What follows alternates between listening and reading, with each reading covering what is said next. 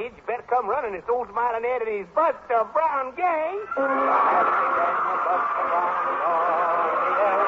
The happy gang of Buster Brown is on the air.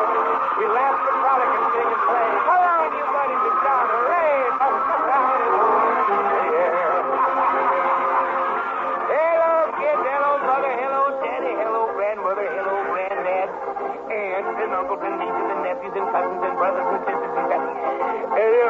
This is your old buddy Ed and all his big Buster Brown gang. Squeaky the Mouse, Midnight the Cat, Grandy the Talking Piano, and Froggy the Gremlin out here in Hollywood, all ready for another good old Saturday morning hoop to do. And now, to start with, here's a grandpa song we haven't sung for a long time. Here we go. My grandpa is the smartest man I bet there ever was. He knows about most everything there is around most everywhere to see what he could see. And when I ask him questions, you can bet he answers me. Now, if you'd like to know what makes a plane fly through the air, all you gotta do is ask my grandpa. He knows it. It's got a little dingus in its this way up there. All you gotta do is ask my grandpa. I asked him what would happen if the plane was flying round. And all at once the motor stopped, how would the plane get down?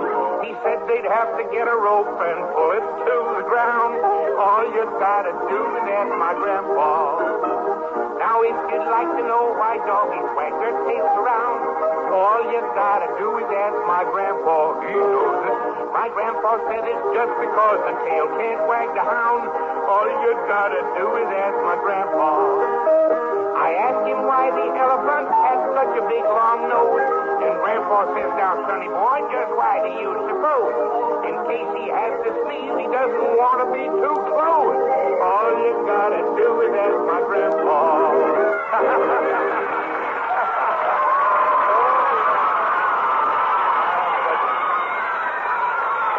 Grandpa is a honey, isn't he? Well, kids, I, I want to tell you something now. Listen, when you get hungry, all you have to do is say, Mom, I'm hungry, and you get something good to eat. But you know, buddies, those kids in Europe and India and China and lots of places in the world are hungry. And they're going to stay hungry unless all of us folks over here do a lot to help them. Now, one thing you can do is join the Clean Plate Club. That means we don't leave food on our plate, because that's wasting food. We eat what Mother gives us, and we don't ask for more food and then go away from the table and leave it half eaten. Now, that's not hard to do, is it, kids? So let's all join the Clean Plate Club. We'll really be helping all those other boys and girls who are in danger of starving in other lands. Well, you know, after our story today, kids, we're, we're going to visit some big caves over in the mountains near the ocean. Something terrible will happen, too, I hope, I hope. Now, Froggy, you know we wouldn't go any place where something bad might happen. Oh, it is all around. Yes, midnight it is very dark in caves, but we, we'll have our flashlights, and besides, you're a cat. You can see all right in the dark. Oh, dear, now who can that be? Hello. I'm calling Smiling Ed McConnell. This is Smiling Ed. Uh, this is Archibald Algernon Percival Shortfellow, the poet. I heard you say you were going to visit the cave. That's right. I'm taking the Buster Brown gang there today. Good, splendid, excellent. Yes, yes, Mr. Shortfellow. I think we'll all have a fine time. And so shall I.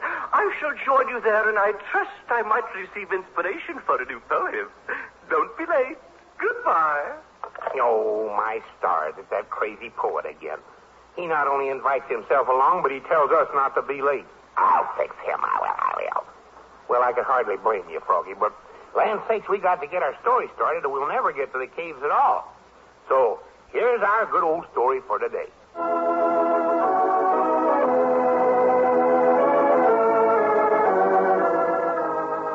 Well, today we're going back to the days of chivalry. You all remember good King Arthur and his famous Knights of the Round Table? Well, many of them met adventures, and many of them met. Lady Eleanor one day was forced to tell her young son, Tristan, of the death of his brave father. And it was then your father fell before the swords of the infidels. But he died bravely, Mother? As the bravest, my son. Sir Tristan was ever brave. chivalrous and gentle. Then in his death there is good, Mother. Perhaps, Tristan. To my mind, it is never good for a man to die in battle. To my mind, no good ever comes of the unsheathed sword. And yet, no man must be cowardly. It behooves you, my son, to, to conquer with a soft word when you may. Yet remember that the bare sword is a mighty persuasion. I will remember, Mother. And never will the name Tristan suffer while I bear it. Then I give you now the shining blade your father wore so proudly. Go you into the courtyard where old Fergus will teach you to wield it.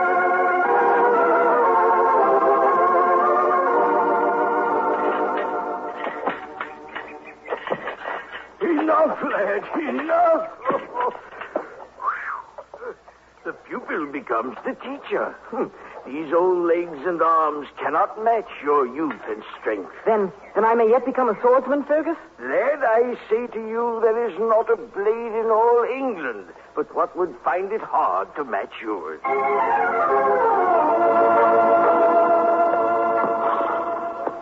Oh, Fergus, I think I shall never master the lance or horse. You have also the impatience of youth, Tristan.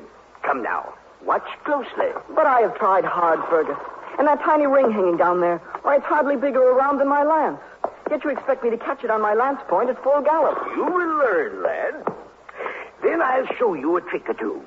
Raise a lance point from shield to helmet at the last second, and I assure you that if your eye is keen your hand steady, you will unhorse your knight. Now, at the ring, lad, and mind you, pierce it this time. Go! Guide your horse, lad. A strong hand on the rein. I have it, Fergus. Clear of me. Mind me not, boy. On the ring, on the ring. A pierce! A pierce! Oh, well done,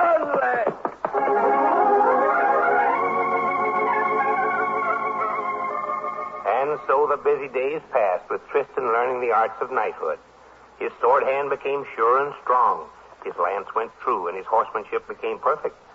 But one day he laid down his sword, for suddenly he made an important decision. Accordingly, he went in to his mother, Lady Eleanor. My mother. May I speak with you? Of course, Tristan. Come in. Thank you. Mother, I've come to a decision. A decision? What do you mean, my son? It is nearly 12 months since my father died. Yes, Tristan. I've devoted myself to the sword, the lance, and the saddle. And now? And now my studies are finished. I know. My boy has become a young man. You would go into the world to win your spurs, to wear your armor to knighthood. Is that it, my son? That is it, Mother. Fergus has told me thus, and I have been expecting it. Then you do not mind if I go away? Mind? I mind greatly losing my little son. Yet I know that you must go. A fortnight ago, I went to the armorer's.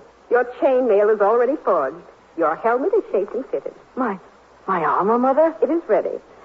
I am only sorry that your armor must go unbedecked. There will be no silver and gold to ornament it. Our fortunes have fallen low since your father's death. Then I will rebuild them, Mother. Never fear.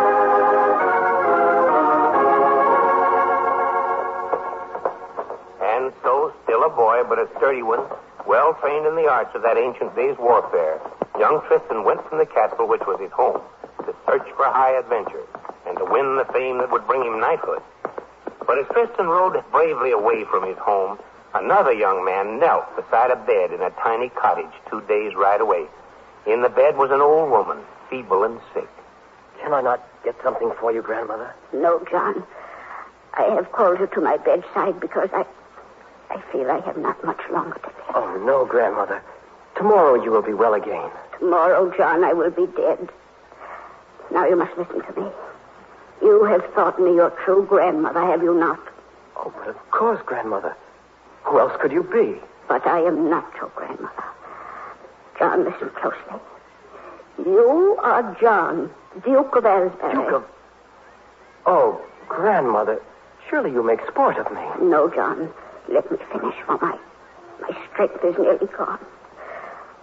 I was your nurse when you were a baby. When your mother died, your father went to the wars and never returned. Then your uncle, the man known today as Duke Gregory of Asbury, planned to kill you so that he would inherit the dukedom. But this is like a fairy story, Grandmother. Hush, John. But the man you call grandfather, my husband Garth, was a gatekeeper at Asbury Castle. He heard your uncle planned to kill you. That night we wrapped you in your bedclothes and stole quietly away. You came here? To our cottage then? I? And for 17 years we have lived this lie to save your life. Now, John, I, I am dying.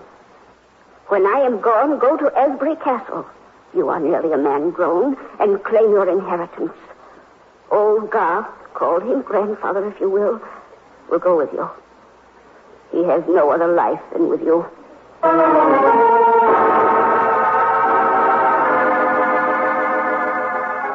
And so another young man, somewhat older than Tristan, started out on his journey.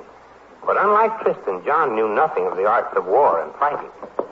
Well, Tristan rode his charger mile after mile, and I must admit, grumbled about it. Aye, valiant, good horse that you are. You've not carried me to an adventure in two days' riding. When think you we'll find a mark for our sword or a target for our lance, eh? Well, you give voice, eh, Valiant? To answer me? Oh, no. of course not. I see now to whom you spoke. Two horsemen coming toward us far down the road. Well, then, we'll speak civilly to them, and if... Oh, Valiant. Oh, there. Valiant, see? The two are attacked. And by four horsemen. Ah, one of the two is already unhorsed. And the other fights on. Four against one. Here now is our first adventure. We take the side of the single fighter, be his cause right or wrong. Go, Valiant. Valiant, the big knight on the black horse. He'll be our first. Ah, he sees us. Now he charges with lance presented. On, Valiant. We meet our first lance. Good, Valiant. Good horse. We are victors. Now for the others. Look, you Valiant. The other three are riding away at top speed. Well, then, let's see whom we've saved. And so Tristan dismounted and listened to John tell the story of the old woman he thought was his grandmother, and Gregory, the false Duke of Asbury. But he had one more to tell also. And so you see, I am the Duke of Asbury. My uncle, who calls himself Asbury, has taken over my estate to add to his own. It would be very embarrassing if the real Asbury suddenly appeared. And the crest on the shield of your attacker was the crest of Asbury Castle. John, your Uncle Gregory is already after your life. But what can I do against armed knights? Fight them, of course. They're only men. They die as easily as another. I, who have never held sword in hand before yesterday? Tristan, I know nothing of fighting. Then mount your horse. We go back to my home. And while you learn to fight as I did, we'll see what can be done.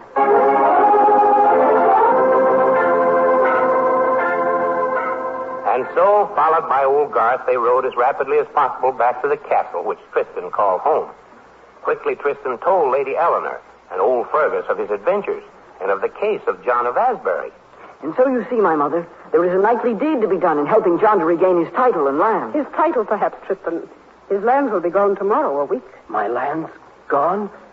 I do not understand, Lady Eleanor. Why should his lands be gone, mother? The couriers came yesterday to announce the great tournament which the Duke of Asbury gives. Gregory wishes to draw powerful knights to his banner. And so, for the prize and the jousts, he offers Asbury Castle and the surrounding lands. Then there is nothing for it but the young Duke of Asbury enter the lists to just in the tournament and win back his castle and land. I enter the list against the best knights in Britain? Tristan, again, I say I have never wielded a sword or. Who knows what armor conceals? The crest of Asbury will be on the shield of this knight, but under the mail will be Tristan. You? But it is necessary, John, for in no other way can your lands be returned. Come, we'll see old Fergus and have him place the crest of Asbury on my shield.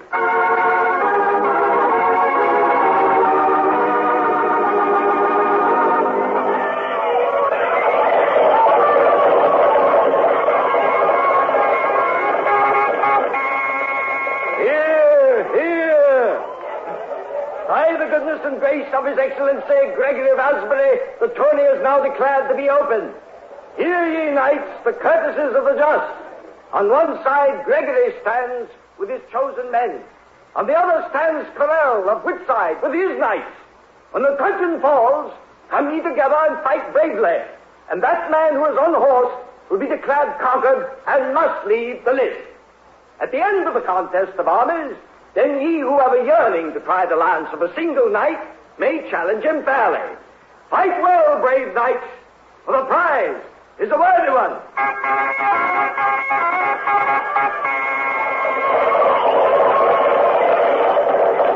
And with a tremendous rush, the two groups of knights came together. Tristan's sword flashed here and there, cutting down this knight and that champion. Old Fergus had taught him well, and when the contest ended, the audience buzzed with excitement at this great new champion.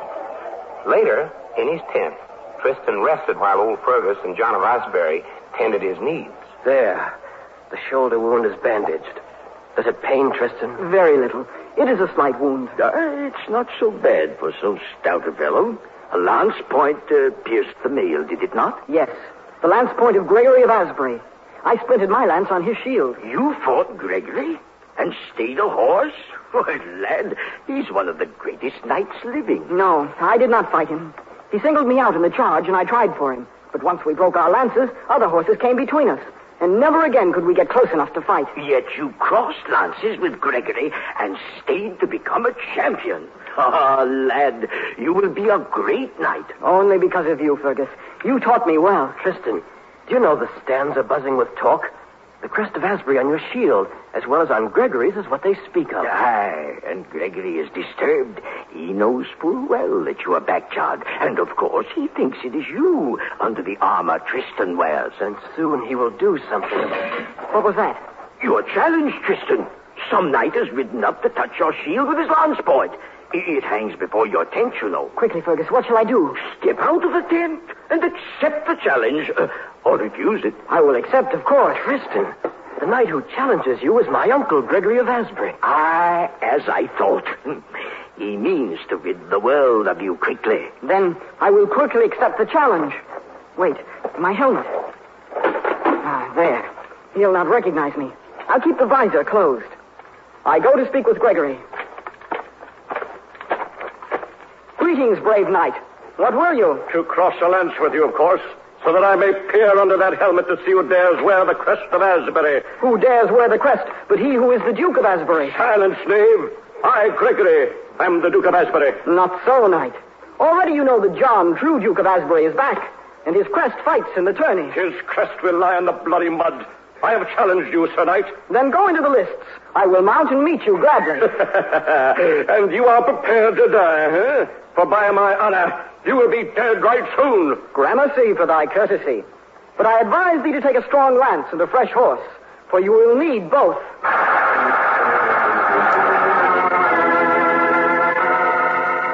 As Gregory rode away to enter the lists and wait at his end of the field of battle, Tristan jumped upon Valiant's back and hurried to his own position. Not a sound was heard from the crowd, and John and Fergus stood quietly watching, and both were worried for Tristan, was after all, he was only a boy, and Gregory was a champion of great courage and skill. Ah, I like it not, young John. Tristan, though a fine knight already, I fear is no match for Gregory. I know, Fergus. I've heard of his prowess. But if good wishes can help, all of mine go with Tristan. If he. You, John, they just... Gregory is freshly mounted. He did take another horse. Aye, I see. And though Valiant is splendid, he's tired. Dread to watch. And I. Oh, no, no, Tristan, no, his shield. Aim for his shield. Your speed is too great for the visor. He did it! He did it! Gregory is on horse. Tristan is victor. Oh, something is amiss. Gregory does not rise. You wait. The heralds ride in. There. One dismounts. He is loosening the fastenings of Gregory's helmet. Aye. It is badly dented. Tristan's lance struck it fair in the visor. See? The herald stands erect. And Gregory still does not move. See? The herald speaks. Good people, the tourney is dismissed. I have startling news. His neck broken by the lance thrust. Gregory of Asbury lies dead upon this field. Dead? Gregory of Asbury is dead.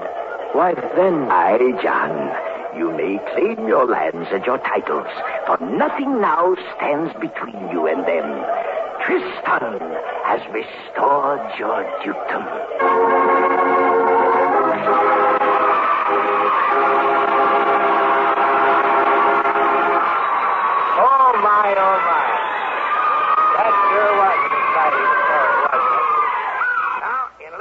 All go out and climb in our big bus just outside the studio. But first, I got you, you got you, everybody's got to have you. But there's only one kind of shoes for me. Good old Buster Brown. Shoes, you betcha. We love 'em 'cause Buster Brown shoes are at the head of the parade in smart grown-up style. Buster Brown shoes are up and coming, nifty, stylish shoes any way you look at 'em. Always be sure you get Buster Brown shoes. Look for the picture of the boy and his dog right inside the shoe before you buy. Cause I got you, you got you, everybody's got have you. But there's only one kind of shoe for me. Good old Buster Brown shoes, you betcha. Now come on, gang. Now listen, don't forget your coats because it might be chilly in that cave over the mountains. And let's not forget our walkie-talkie either. Come on, everybody. Come on, let's go out and get time for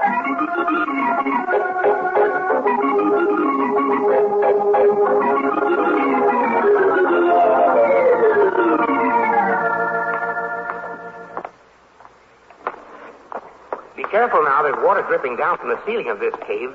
We'll probably find lots of places like this. Stay real close to me, everyone. I'll bet there's lots of robbers in here, I hope, I hope. Robbers? Froggy, you're thinking of pirates who used to hide in caves hundreds of years ago. Or maybe you heard me reading in this morning's paper about that big bank robbery where the bandits ran off with a sack full of money. That's probably what you heard. What's that, Squeaky? You're afraid? Oh, don't let Froggy's foolish talk frighten you. That gremlin's always trying to worry somebody.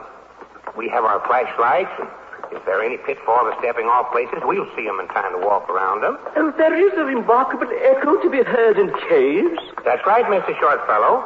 All you have to do is call loudly, and your voice comes right back. Oh, how exciting. I think I shall try the echo myself. Quiet, everybody. Hello.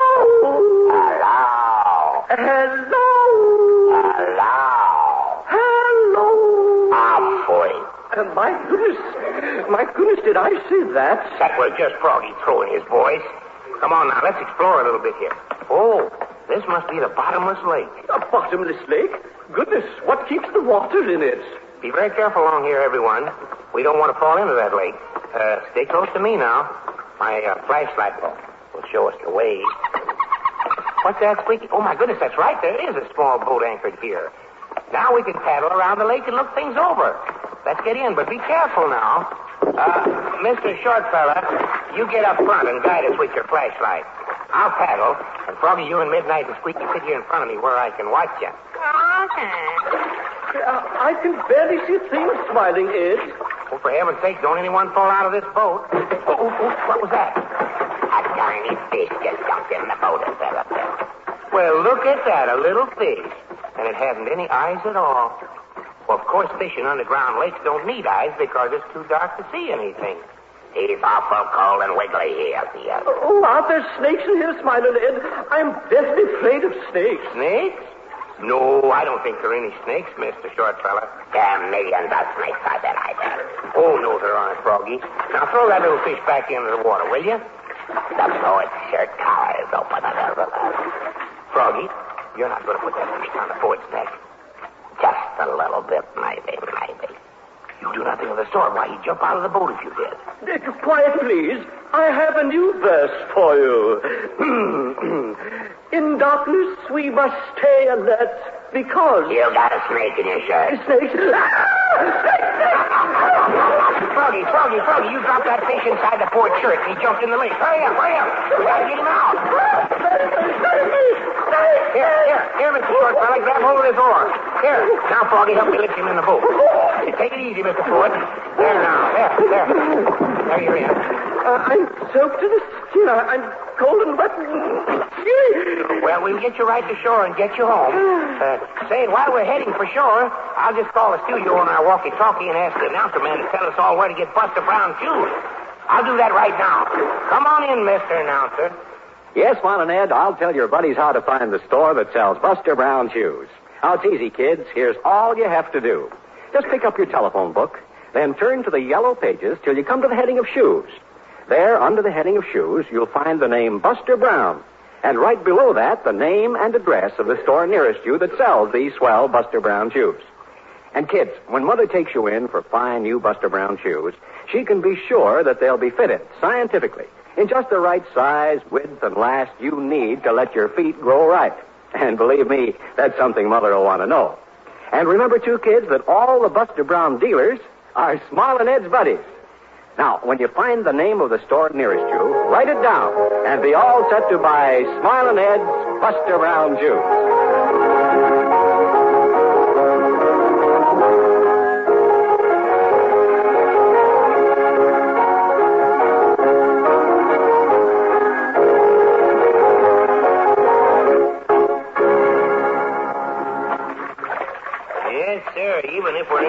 We're in a dark cave, we can't forget about Buster Brown's shoes. Well, here we are at the shore now. Let's get out of the boat. Everybody out now. Oh, What's that, Midnight? Say, there is something shining over there in the dark, just like a great big eye. It's a thousand lions' eyes, I hope, I hope. I thought to be the good. I got a cold. I'm shivering and shaking. Oh, we'll be on our way in a minute, Mr. Poet. Say, somebody's had a fire here, and what we saw were smoldering embers. There's somebody else in this cave. Oh, my goodness, they're shooting at us. Down, everybody, down. Stand back. Don't come no closer. My mama wants me to come home. She does, she does. Hush, Froggy, hush, hush. I'm here, I'm here. You can see in midnight? Of course, you can see in the dark. I don't see anything. Don't come no closer. No, midnight, midnight. You stay right here. I think I'm going to sneeze again. No, no, no, no, no, no, don't sneeze, Mr. Poet. Don't sneeze, don't sneeze. That fella's no right where to shoot. Bill, a black cat! A black cat! Bill, that's fast. Come on, let's get out of here fast. Well, what do you know about that? What do you know about that? They're running. Midnight scared them away. Oh, gee, come on. Let's go over and see how she's getting on. Let's see her. Hey, Midnight. I'm You found something, Midnight? Say, look at this. It's a money bag from the National Bank, full of money, too. Those men were the bank robbers, and this is the money they stole. Say, Midnight, you're rich. There's a big reward for recovering this money. Oh, my. Well, I tell you, we'll take this money right to the police. Well, what do you think about all this, Mr. Shortfellow? I, I, I, I think. He's all wetty as he is. Well, we'll we'll get him right home and into some dry clothes. Well, did everybody have lots of fun around here today, huh? Fine, that's fine. Now, don't forget Sunday school at church tomorrow, and be sure to listen next Saturday. Don't forget. And when you hear this little tune from Hollywood, come a running. The Buster Brown now is. The Buster Brown now is here. So watch for us Sunday Saturday will come with a bang and a big hooray. Buster Brown is on here. Smiling Ed McFarland and his Buster Brown Gang is produced in Hollywood by Frank Barron. Stories and direction by Hobart Donovan. Ed McConnell's material is written by himself. Included in the cast were June Parade, Joe Field, Dick Rosen, Bill Roy, and Paul Theodore. This is Arch Presby speaking. This is NBC, the National Broadcasting Company.